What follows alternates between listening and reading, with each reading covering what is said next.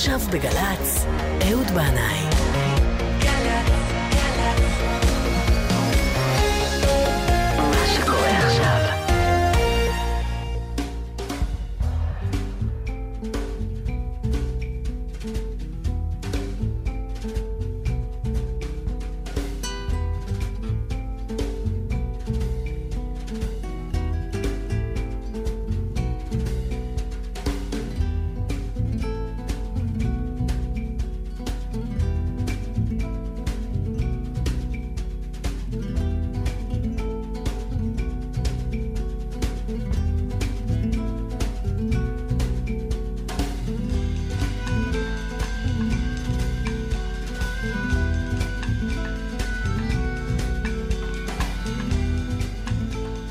אהלן, אהלן, שלום לכולכם, ברוכים הבאים, אל זה המקום, ואל זו השעה, שתיים ושלוש דקות.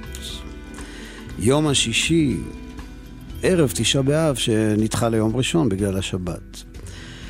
פעם עלתה לי מחשבה שאפשר לחלק את ארץ ישראל לארבעה מחוזות. ככה, משהו כמו פשט, דרש, רמז וסוד. הפשט, הנגב. המקום בו מתרחשים סיפורי התורה, האוהל של אברהם אבינו, באר שבע, סדום, נחל אשכול. המרכז זה אזור של ספרי הנביאים והכתובים. בדרך כלל הסיפורים בספרים האלה מתרחשים בין צורה לאשתאול, ירושלים, גת, לכיש, נחל סורק. הגליל התחתון זה האזור בו נחתמה המשנה, התורה שבעל פה, ציפורי, טבריה, בית שערים. הגליל העליון, אזור הסוד והקבלה. רבי שמעון בר יוחאי במירון והארי הקדוש ותלמידיו המקובלים בצפת. יש הרבה סודות בערי ישראל, כך אני מרגיש, כל מקום והסוד שלו. אפילו לחדרה יש סוד, באמת. אבל יש מצב שהסוד הכי גדול והכי עמוק נמצא בצפת. אז אנחנו נצא לדרך עם אהרון רזאל מתוך האלבום האיש בקצה המנהרה, והוא שר על ימי צפת.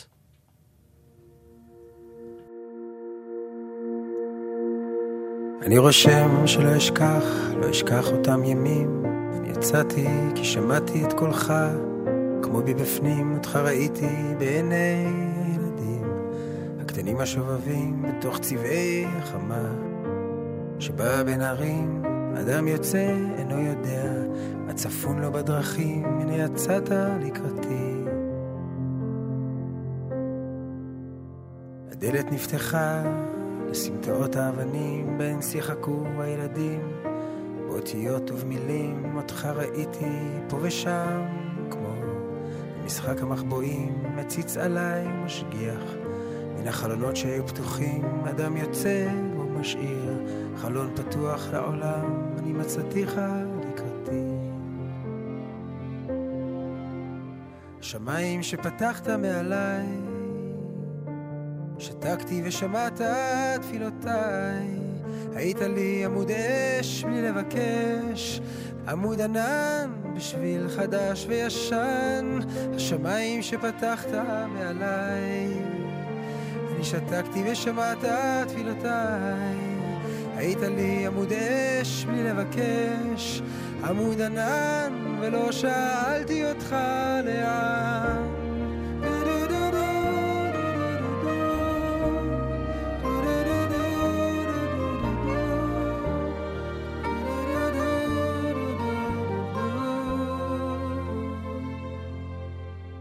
ואז הם באו השירים, המנגינות והמילים, כששאלו אותי הילדים, עניתי בצלילים, אותך ראיתי לעת ערב, ליד הכוכב, מתוך דיבוק החברים, מתוך שתיקת עצי הזית, ענפיהם היו פורסים, כמו כהנים המברכים, עטופים בטליתם, אדם לפני שהוא יוצא. השמיים שפרסת מעליי, שתקתי ושמעת תפילותיי. היית לי עמוד אש בלי לבקש, עמוד ענן, שביל חדש וישן, השמיים שפרסת מעליי.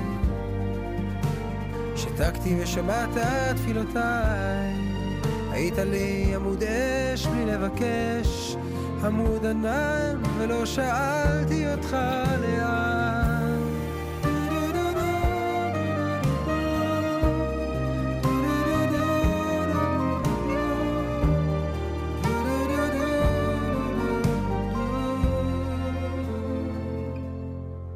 עכשיו אני מנגן על הגיטרה שניגן לנו אבי.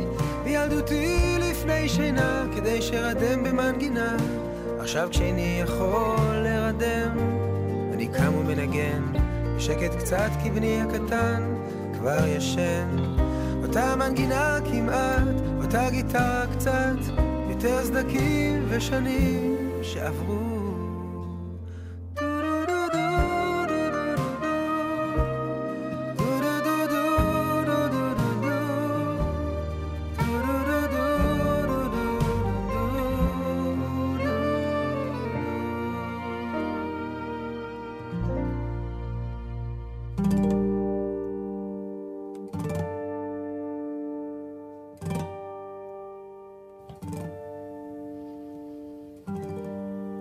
עכשיו אני מנגן על הגיטרה שניגן לנו אבי. בילדותי לפני שנה, לפני שינה, כדי שארדם במנגינה. עכשיו, כשאיני יכול להירדם, אני קם ומנגן. בשקט. קצת, כי בני הקטן כבר ישן. אותה מנגינה כמעט, אותה גיטרה, קצת יותר, סדקים ושנים שעברו. המילים היפות האלה של אה, אהרון רזל מתוך השיר שפתח את תוכניתנו, ימי צפת, ובתקופה שגרתי בוואדי גלילי באמצע שנות ה-70 פלוס, הייתי מגיע לצפת פעמיים בשבוע להעביר שיעורי גיטרה לנערים ונערות בבית הספר למוזיקה שהיה ממוקם בבניין הסראיה. בטורקית פירוש המילה סראיה, ארמון. ובאמת, הוא נבנה במקור להיות מקום מושבו של מושל צפת בימי השלטון העות'מאני. בתקופה מסוימת הסראיה הייתה גם בית כלא. אני הייתי מגיע לשם, אל הארמון כלא מתנס הזה, מהשקט של הוואדי, המורה המוזר שמלמד אקורדים בלי תווים. צפת נראתה לי אז לפעמים כמו איזו עיר עתיקה בפרובנס, והייתה לי תחושה שאני בארץ אחרת, לא מוכרת. מהצריף הפשוט שלי בוואדי אל בניין הסראיה, השינוי היה גדול. מאור העששית ועשן המדורה אל אור הנאון החזק של כיתת הלימוד. השתדלתי להכניס לנערים ולנערות אהבת מוזיקה וגיטרה, אבל אני לא בטוח שהייתי המורה הכי מוצלח. במהלך השיעור אני מודה שהמחשבות שלי היו נודדות רחוק. רציתי לכתוב, להקליט, להופיע, והיה פער גדול בין המוזיקה שאני אהבתי והכרתי לבין השירים שהנערים והנערות רצו ללמוד ממני. לפני כמה שנים הייתה לי הופעה בצפת על במה גדולה ברחבה שלפני בניין הסראיה. לפני ההופעה ניגש אליי בחור צעיר ואמר לי שהוא מנהל סדנת מוזיקה כאן בבניין, והאם ירצה אולי להיכנס למפגש עם הנערים והנערות של הסדנה.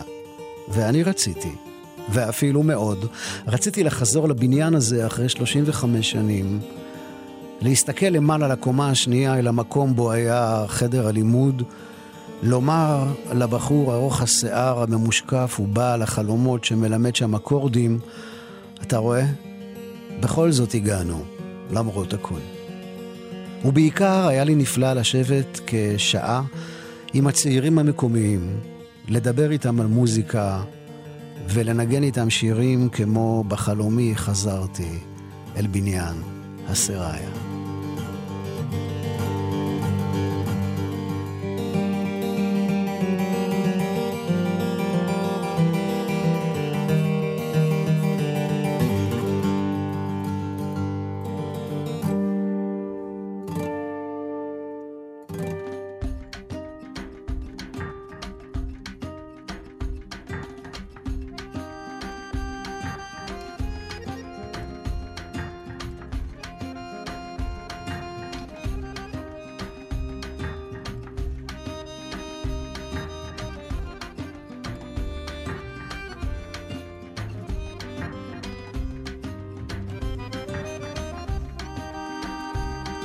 המילים של רבי יהודה הלוי, הלחן של אתי אנקרי. ידידי, השכחת? לא. לא שכחתי. ואני לא אשכח. לעולם. ידידי, השכחת חנותך בבן שדי, ולמה מכרתני צמיתות למעבידי? הלא אז בארץ לא זרועה רדפתיך ושעיר והר פרן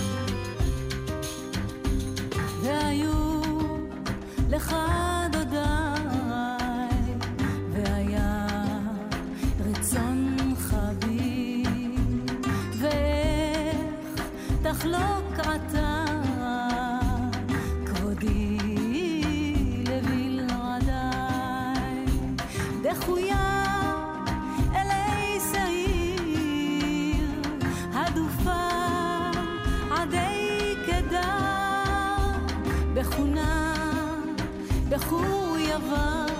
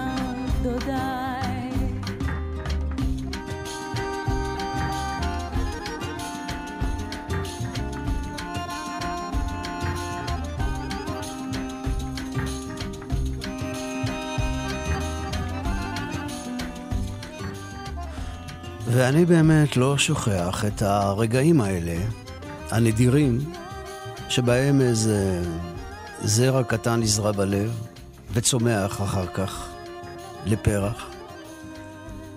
זה היה בשנת 1980, והייתה לי את ההרגשה הזאת שמשהו בחיי עומד להשתנות. רק שלא ידעתי מה בדיוק. הסתובבתי בכיכר רבין, שאז קראו לה כיכר מלכי ישראל, זה היה בזמן יריד הספרים. ניגשתי בלי משים לדוכן של ספרי קודש והרמתי באקראי ספר אחד שלא ידעתי עליו כלום. היה כתוב על הכריכה שזה ספר ההקדמות של רבי יהודה לייב אשלג בעל הסולם. פתחתי וקראתי את המשפט הראשון, אני מצטט מהזיכרון. מצאתי לנכון לפוצץ מחיצת ברזל שמפרידה בינינו לבין חוכמת הקבלה. עצרתי, לקחתי קצת אוויר. המשפט הזה עשה לי פיצוץ קטן או גדול במוח. קניתי את הספר, ספר הקודש הראשון שקניתי, והוא מונח אצלי בספרייה במדף החשובים עד היום. אמנם עדיין לא סיימתי אותו, ואת רובו אני עדיין ממש לא מבין, אני עדיין בהקדמות. אבל הספר הזה בכל זאת פתח לי איזה חלון קטן, שביל קטן, דרך לא סלולה, להבין משהו קצת מעט בחוכמת הקבלה. בעל הסולם, רבי יהודה לב אשלג, מפרש ומסביר את תורת הארי במפעל חייו שנקרא תלמוד עשר הספירות, הארי הקדוש שהשבוע ביום ה' באב חל יום פטירתו. שמו המלא של הארי היה רבי יצחק בן שלמה לוריה. הוא נולד בירושלים, גדל במצרים, הגיע לצפת כשהיה בן 32, זה היה בשנת 1534, והוא נפטר כעבור שנתיים, בן 38 שנה בלבד. אבל בשנתיים האלה שהוא היה בצפת, הוא עשה מהפכה. הוריד סודות תורה, פתח שערים, קבע הנהגות, קבע דרכים, ואם לא היה הארי הקדוש, לא היה גם הבעל שם טוב ולא הייתה חסידות, ולא רבי נחמן מברסלב, ולא היה את תלמוד עשר הספירות וספר ההקדמות של בעל הסולם. הארי, שאימו הייתה ספרדיה ואביו אשכנזי, הפך במשך השנים להיות מקובל על כולם. חסידים, מתנגדים, ספרדים, אשכנזים. הדמות שלו מאירה ונותנת השראה מהמאה ה-16 ועד הזמנים האלה. וזה גם סוד צפתי בלתי מפוענח.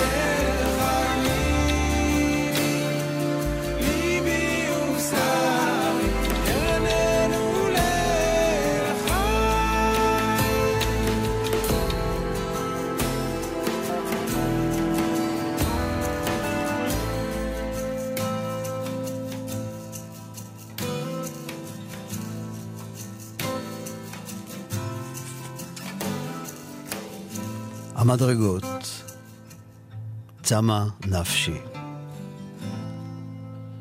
הארי הקדוש השאיר אחריו בכתובים שלושה פיוטים לשלושת סעודות השבת, והם כתובים בקצב ומשקל מתנגן, כי הרי נועדו לשירה סביב שולחן השבת, ואכן זכו ללחנים רבים. מעניין שבעצם זה הטקסטים היחידים שהארי אה, השאיר אחריו, כי את כל דברי התורה שלו כתב אה, תלמידו המובהק רבי חיים ויטל. לדעת הארי, כל ימות השבוע הם הכנה לשבת, ועיקר ההכנה בערב שבת, ככה כמו שנערכים לקראת טיסה אל ממד זמן אחר. מספרים שהוא היה קורא את פרשת השבוע ואחר כך טובל במקווה, והיה אומר כי תוספת השבת ניכרת במצחו של הטובל מיד לאחר הטבילה.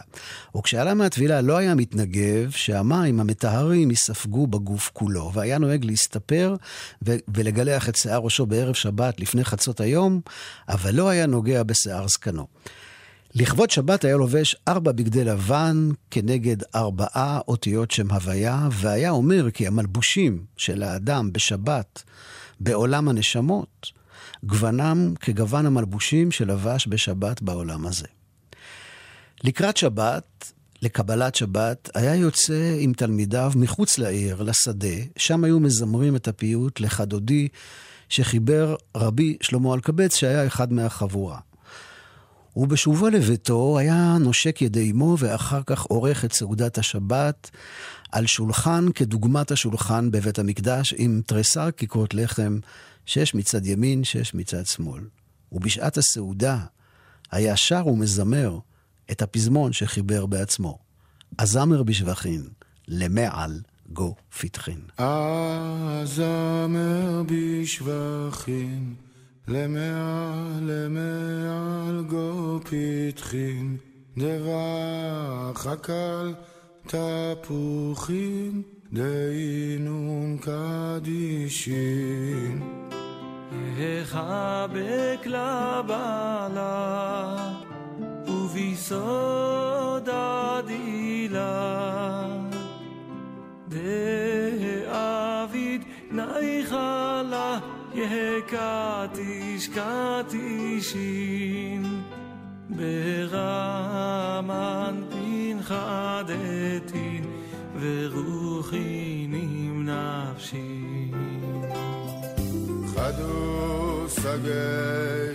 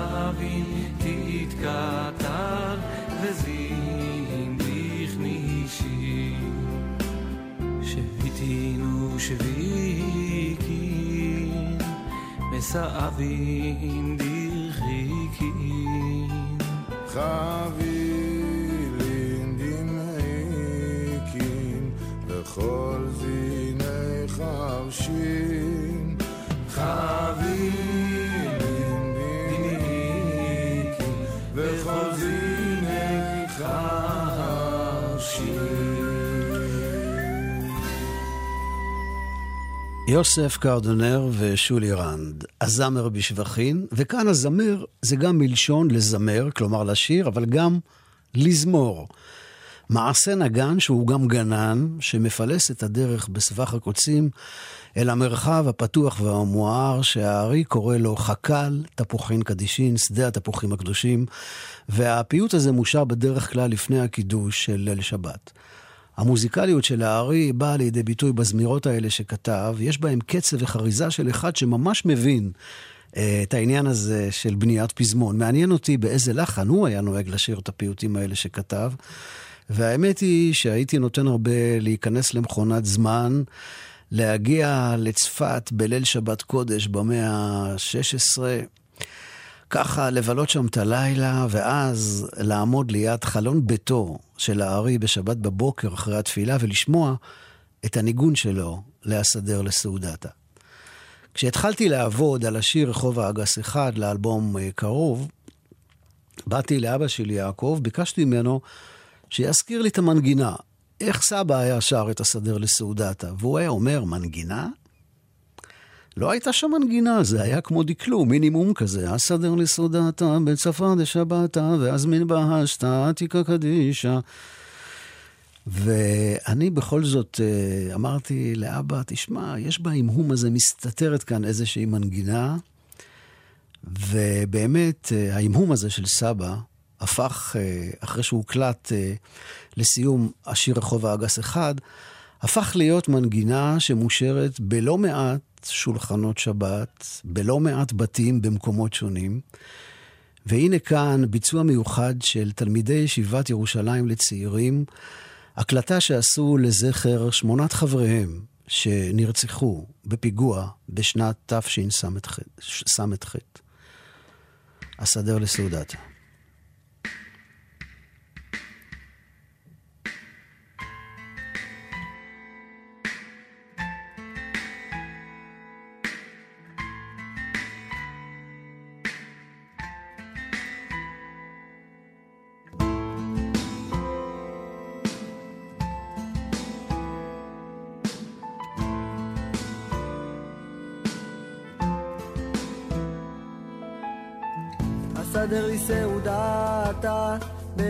בצפרא דשבתה, ויזמין בהשתה, עתיקה קדישה, נהורי איש רבה, בקידוש הרבה, ובחמרתה בה, בבטח דנפשה, ישדר לנשופלה,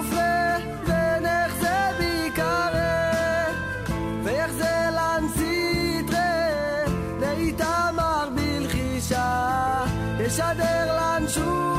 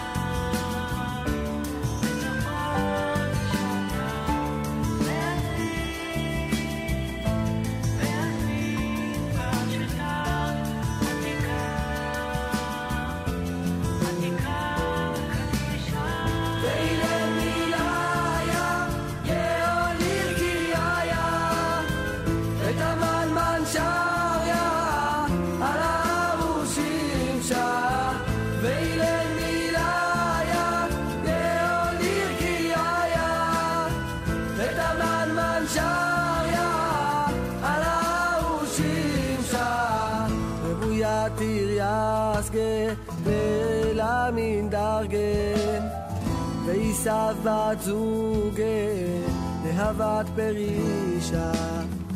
אסדר לי סעודתה בצפרא דשבתה. ויזמין בהשתה עתיקה קדישה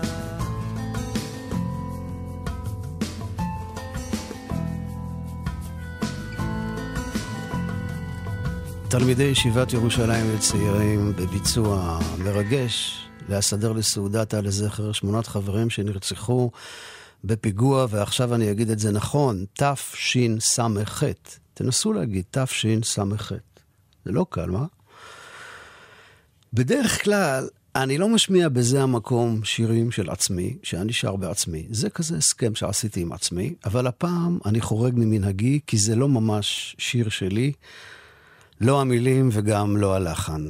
אני רק הצינור שמעביר את השיר הזה, המילים של הארי והלחן מיוחס לאדמו"ר הקדוש מפייסצנה, רבי קלמן קלונימוס שפירא, עליו דיברתי לא מעט בתוכניות זה המקום, בעל האש קודש, ששר את הניגון הזה בזמן השואה בגטו ורשה. היום חסידי קרלין שרים את הסדר לסעודת הבלחן הנפלא הזה, וזה לקוח מאלבום "אחכה לו", שירים שעלו מאפר השואה. אסדר את סעודת שבת בבוקר, ואזמין אליה את העתיק הקדוש. האור ישרה בה בקדושה רבה, וביין האדום והטוב נשמח את הנפש.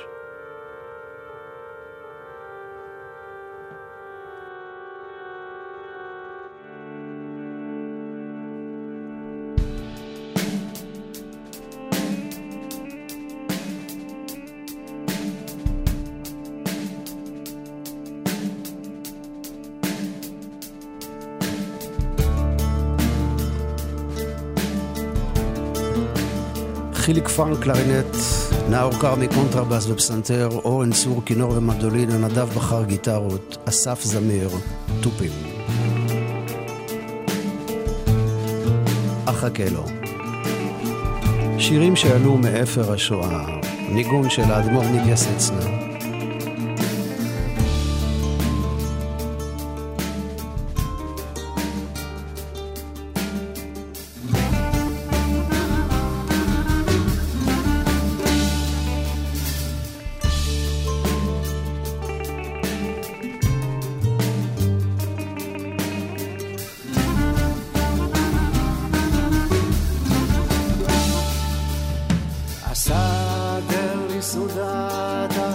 וצפה דשבתה ואזמין בהשתה עתיקה קדישה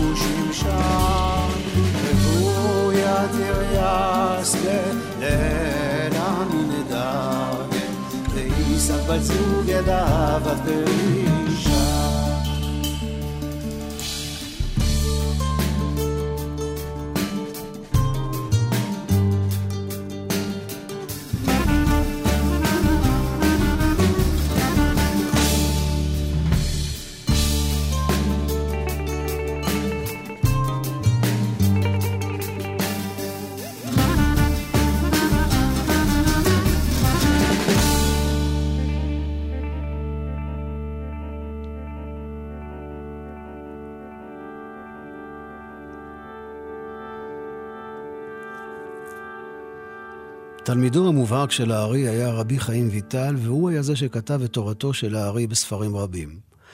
בחודשים הראשונים, כשהארי הגיע לצפת, רבי חיים ויטל נמנע מלפגוש אותו ולא הכיר בגדולתו. אבל אחרי פגישה אחת שבה הארי פתח לו שערי לימוד בזוהר, הבין רבי חיים ויטל מי עומד מולו ואמר שמאותו רגע כף ידי לא זזה מכף ידו. בהתחלה היה לומד ושוכח, לומד ולא מבין, והוא מספר שהארי לקח אותו לטבריה, והפליגו בסירה אל תוך הכנרת, ולקח הארי ספל מים, ומילא אותה, ונתן לרבי חיים ויטל לשתות, ואמר לו שאלו המים הם מבארה של מרים. ומאותו היום התחיל הרבי חיים ויטל להיכנס בעומק חוכמת הקבלה. וכך כתב רבי חיים ויטל על רבו, הארי. לא היה מי שישיג חוכמה זו על אמיתתה כמוהו. כי היה יודע במשנה ותלמוד ואגדות ומדרשות על כל דבר ודבר, כמה פנים בפרדס, ומעשה בראשית ומעשה מרכבה, בשיחות עופות, ובשיחות דקלים ואילנות ועשבים, בסוד כי אבן מקיר תזעק ושלהובי פחמים, ובשיחת מלאכים. והיה מדבר ברוחות מהגלגולים רוח טוב ורוח רע, והיה מכיר בריח הבגדים ובעופות אילמים, והיה רואה נשמות בעת צאתה מהגוף ובבתי הקברות, ובעלותן בכל ערב שבת לגן עדן. והיה מדבר עם נשמות הצדיקים שהם בעולם הבא, והיו מגלין לאורזי תורה. וגם היה יודע חוכמת הפרצוף ושרטוטי הידיים, ופתרון חלומות על אמיתתם, ובגלגולים ישנים וגם חדשים. והיה מכיר במצח אדם מה חושב ומה חלם, ומה פסוק קרה בעליית נשמתו לגן עדן בלילה. והיה יודע שורש נשמתו. והיה נותן לכל אחד ואחד תיקון לשורש נשמתו. והיה יודע טעויות שנפלו בספרים, והיה יודע להכות בסנוורים, והיה יודע כל מה ששנו החברים. והיה מלא חסידות, ודרך ארץ, וענווה, ויראת השם ואהבת השם. וכל מידות טובות ומעשים טובים היו בו. וכל זה היה יודע בכל עת ובכל שעה ובכל רגע. ועיניי ראו ולא זר. וכל זה השיג מרוב חסידותו ופרישותו. ועליהן הוסיף חסידות ופרישות וטהרה וקדושה, וזה הביאו לידי רוח הקודש, והיה אליהו נגלה לו תמיד. מקום קבורתו של הארי בבית העלמין העתיק בצפת, בסמוך לקבר רבו רבי משה קורדברו, גם רבי שלמה אלקבץ, מחבר הפיוט לך דודי, קבור שם. והנה עוד סוד שפתי שמופיע בספר החסד לאברהם של רבי אברהם אזולאי. כל הדר בעיר צפת, יש לו יתרון על כל שאר ערי ארץ ישראל. שהנפתח שם, בעבור שהוא מקום גבוה ואווירו זך, יותר מכל שאר ערי ארץ ישראל, במהרה נפשו שטה ופורחת לעבר גן העדן התחתון. ואנחנו שומעים את אבי מזור ודני וייצפלד, והם מנגנים את אל מסתתר, ניגון של רבי יהודה לייב אשלג, בעל הסולם.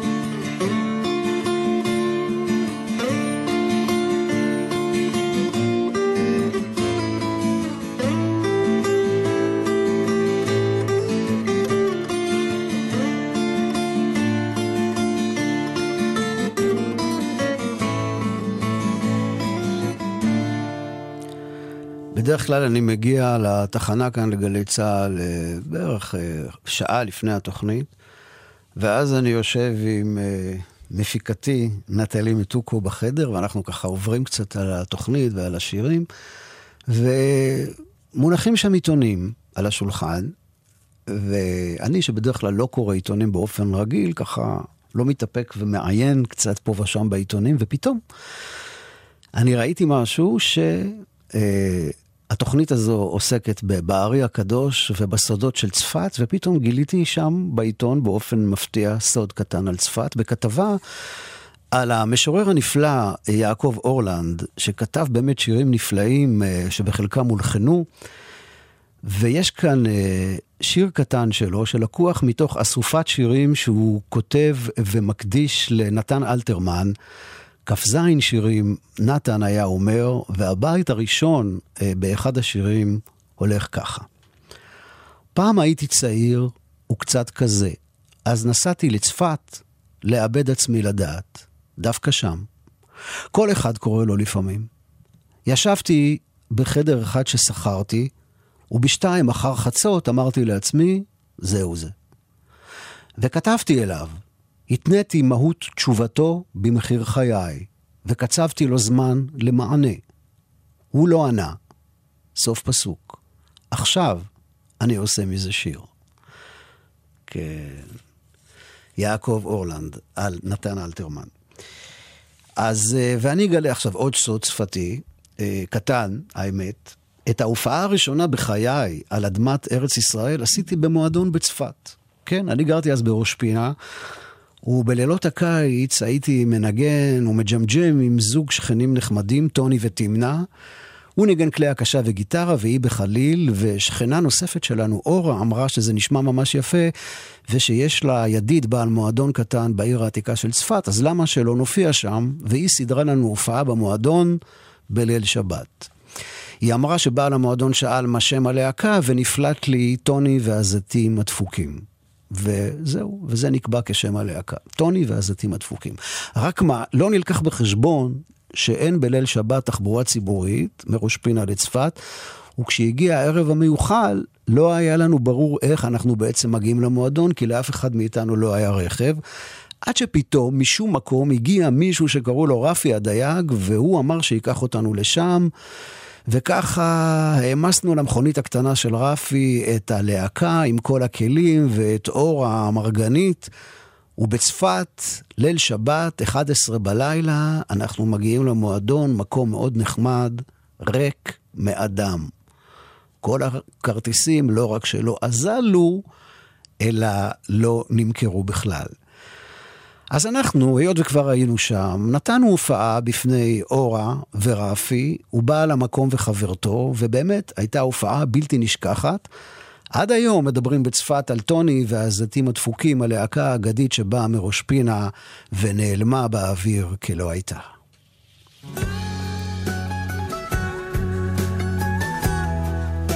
ואנחנו עם הפיוט השלישי שכתב הארי לסעודות שבת, זה לסעודה שלישית. בני היכלה, עם האחים ולדמן.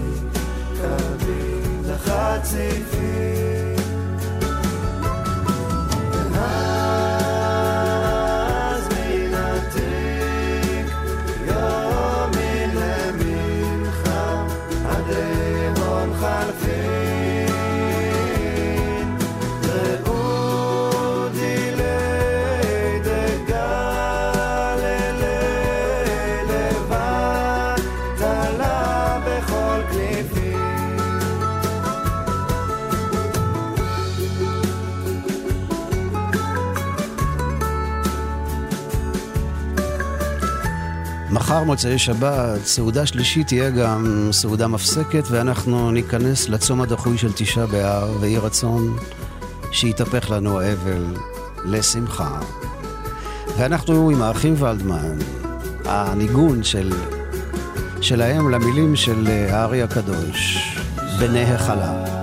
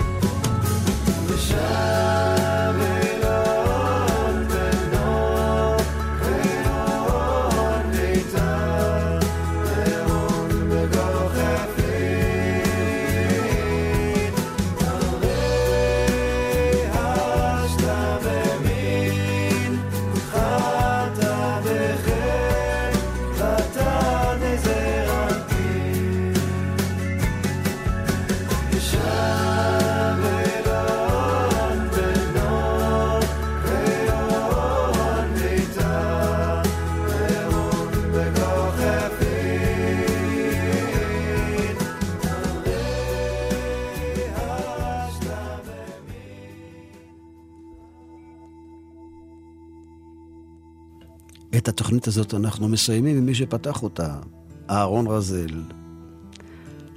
על נהרות בבל. על נהרות בבל, שם ישבנו גם בחינוך, וזוכרנו את ציון, את ציון.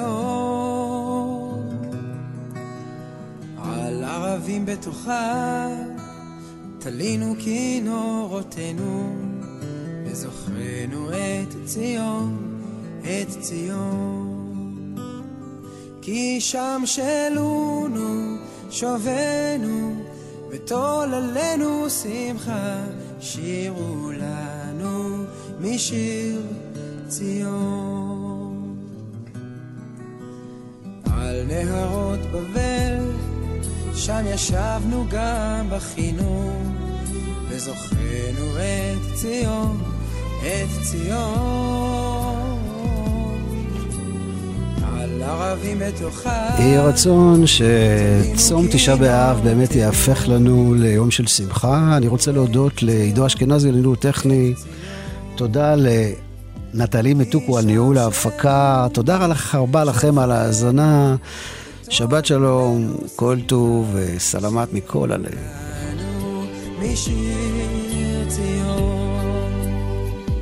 איך נשיר את שיר השם? לא, הטכנאי שלנו זה טל ונינג.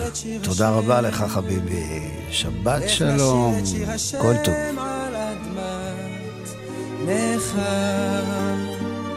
אם אשכחך, ירושלים.